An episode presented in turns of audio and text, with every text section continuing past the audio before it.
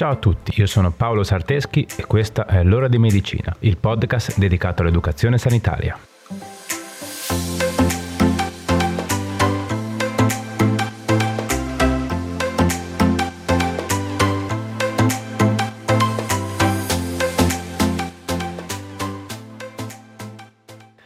Ciao a tutti e bentornati.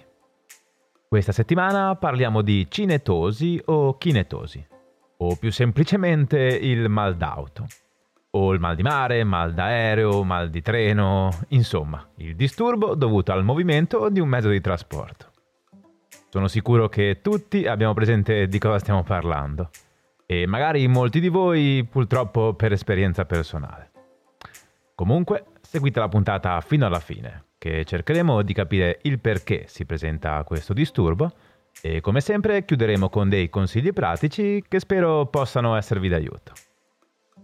La cinetosi è provocata dall'invio al cervello di messaggi contrastanti da parte degli organi coinvolti nell'equilibrio. In particolare l'orecchio interno invia al cervello un segnale diverso rispetto a quello che arriva tramite gli occhi. E questo genera confusione e conseguente malessere. Ad esempio, se leggete mentre state viaggiando su un qualsiasi mezzo di trasporto, che sia un treno, un autobus, una macchina, i vostri occhi saranno focalizzati sul testo del libro, che risulterà fermo. Il vostro sistema di equilibrio presente nell'orecchio interno invece percepirà che vi state muovendo ed invierà quindi al cervello un messaggio diverso da quello che comunicano gli occhi. Viceversa, può succedere che guardando fuori dal finestrino di un'auto in corsa, l'occhio comunica al cervello il movimento, mentre dall'orecchio arrivi il messaggio che si è seduti e fermi. Sono proprio questi segnali contraddittori che provocano la cinetosi. Non si tratta di una vera e propria malattia, ma può essere fonte di notevoli disturbi in chi ne soffre, rendendo particolarmente spiacevole il viaggio. La causa sembra essere dovuta da un'eccessiva sensibilità del centro dell'equilibrio, situato nell'orecchio interno che nelle persone predisposte sollecita più del dovuto il sistema nervoso centrale. Il senso dell'equilibrio è mantenuto da una complessa relazione tra più parti del corpo. Abbiamo l'orecchio interno, formato dal labirinto e dall'apparato vestibolare, che controlla la direzione del movimento, ovvero su, giù, sopra, sotto, avanti, indietro. Poi abbiamo gli occhi, che verificano la posizione del corpo nello spazio e le direzioni del movimento. Abbiamo poi i recettori di pressione, che sono presenti nelle articolazioni degli arti inferiori e nella colonna vertebrale. Questi indicano quale parte del corpo è basso e a contatto con il suolo. Ci sono poi i recettori sensoriali, muscolari e articolari, chiamati anche recettori propriocettivi. Questi segnalano quali parti del corpo sono in movimento indipendentemente dai segnali inviati dall'occhio. In ultimo abbiamo il sistema nervoso centrale, ovvero il cervello e il midollo spinale.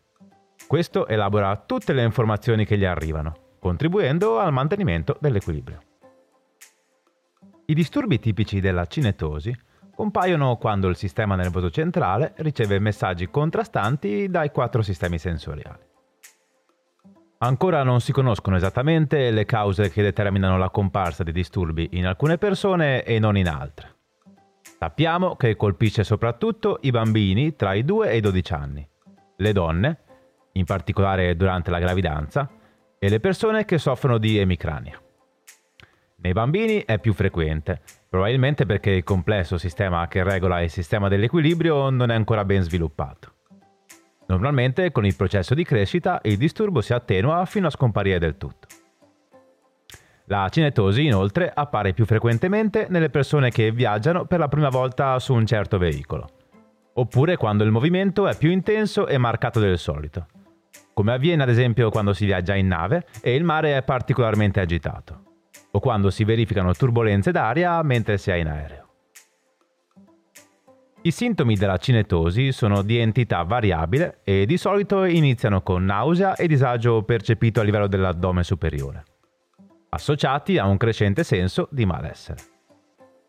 Questi sintomi possono essere seguiti da una seconda serie di manifestazioni più gravi, tra cui pallore, sudorazione, vertigini, salivazione profusa, vomito, spesso intenso e persistente. Alcune persone sperimentano anche mal di testa, sonnolenza, estrema stanchezza e debolezza e senso di svenimento. Normalmente i disturbi cessano al termine del viaggio. Nel caso di tragitti lunghi, come ad esempio una crociera, migliorano man a mano che il corpo si abitua. In casi rari le persone non riescono ad adattarsi e soffrono per tutta la durata del viaggio.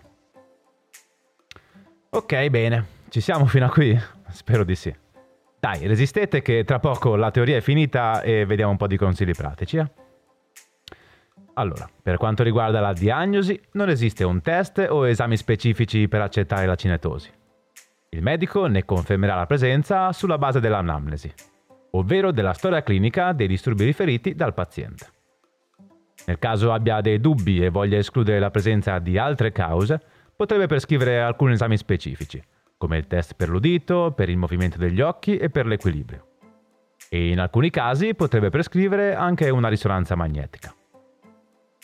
Comunque, una volta escluse altre cause ed accertato che si tratta di cinetosi, il medico consiglierà la terapia più adeguata al caso, in base all'intensità dei disturbi e all'età della persona. In realtà la maggior parte dei farmaci utilizzati per il trattamento della cinetosi sono farmaci da banco e quindi assumibili anche senza prescrizione medica. E non è detto che siano assolutamente necessari. Normalmente, infatti, per ridurre al minimo i sintomi causati dalla cinetosi, è sufficiente seguire alcuni semplici accorgimenti durante e prima del viaggio. E li vediamo tra pochissimo nei consigli pratici.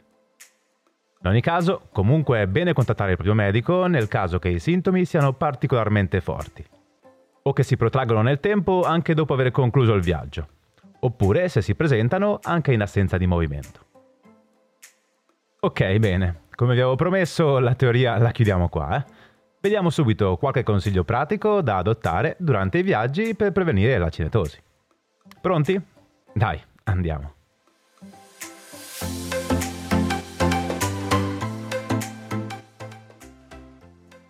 1. Quando sei in viaggio, cerca di ridurre al minimo i movimenti della testa e del corpo. Se possibile, posizionati dove il movimento è minimo, come nella zona centrale di una nave piccola, vicino al livello dell'acqua, a livello delle ali in aereo, eccetera. Può aiutare a appoggiarsi contro lo schienale del sedile e utilizzare un cuscino o un poggiatesta per mantenere ferma la posizione del capo. 2. Cerca di ridurre al minimo le differenze tra stimoli visivi e vestibolari. Nei viaggi su veicoli a motore è meglio quindi guidare o viaggiare sul sedile anteriore, accanto al guidatore, dove il movimento del veicolo è maggiormente evidente e visibile. Quando si viaggia su una nave, la vista dell'orizzonte o delle terre emerse è solitamente meglio della vista di una parete della cabina. In ogni caso vanno sempre evitati i posti rivolti in direzione contraria alla marcia e la lettura. Quindi via libri, social e videogiochi. 3. Cerca di distrarti. Distrarsi infatti può aiutare ad alleviare la cinetosi. Puoi parlare col tuo vicino, cantare, ascoltare canzoni e, perché no, ascoltare un buon podcast. 4. Prendere un po' d'aria fresca. Se possibile, apri le finestre per mantenere una buona ventilazione. Non fumare ed evita di sederti vicino a fumatori. Infatti gli odori forti possono aumentare la cinetosi e l'aria fresca la riduce. Un ottimo modo per prendere delle belle boccate d'aria è anche fermarsi ogni tot per delle pause, nelle quali ti farà bene anche fare due passi. 5. Evita di assumere cibi pesanti e bevande alcoliche durante e poco prima del viaggio. Nel caso di bambini è anche consigliato fare un piccolo spuntino con alimenti secchi o cracker prima di partire e se il viaggio è lungo anche durante. 6. Ti può aiutare a dormire durante il viaggio. Infatti dormire riduce lo stimolo sensoriale e vestibolare. Nel caso di viaggi con bambini che soffrono di cinetosi, può essere una buona idea partire la mattina presto quando il bambino è ancora assonnato. In ultimo è giusto menzionare le terapie alternative, che sono molto utilizzate e possono essere utili se non si può assumere un farmaco. come nei bambini molto piccoli. Le più diffuse sono lo zenzero, che è utilizzato per prevenire ed alleviare la nausea e il vomito, e i bracciali antinausea. Eh, il nome dice tutto, no? Questi ultimi sono dotati al loro interno di un bottone di plastica che esercita una pressione in corrispondenza del punto P6 della medicina cinese. Punto utilizzato per ridurre la nausea anche in agopuntura. Questi metodi sono classificati come alternativi perché in realtà sono molto diffusi, ma non sono attualmente disponibili evidenze scientifiche sulla loro reale efficacia. Ok, bene, eccoci arrivati alla fine. Vi è piaciuta la puntata? Spero di sì. Se il progetto ti piace e vuoi supportarlo, condividilo con amici e parenti e con chi pensi che possa essere interessato. Facci crescere il più possibile. Prima di salutarci, come sempre, fammi ringraziare la mia collega amica Brenda Rebecchi, che condivide con me questo progetto. Ovviamente grazie anche a te che sei arrivato ad ascoltarmi fino a qui. Cercami sui miei canali social, mi trovi su Facebook, Instagram e Telegram come Paolo Sarteschi. Facile. Va bene dai, direi che anche per oggi è tutto. Ci vediamo sui social e ci sentiamo venerdì prossimo con un'altra puntata. Ciao!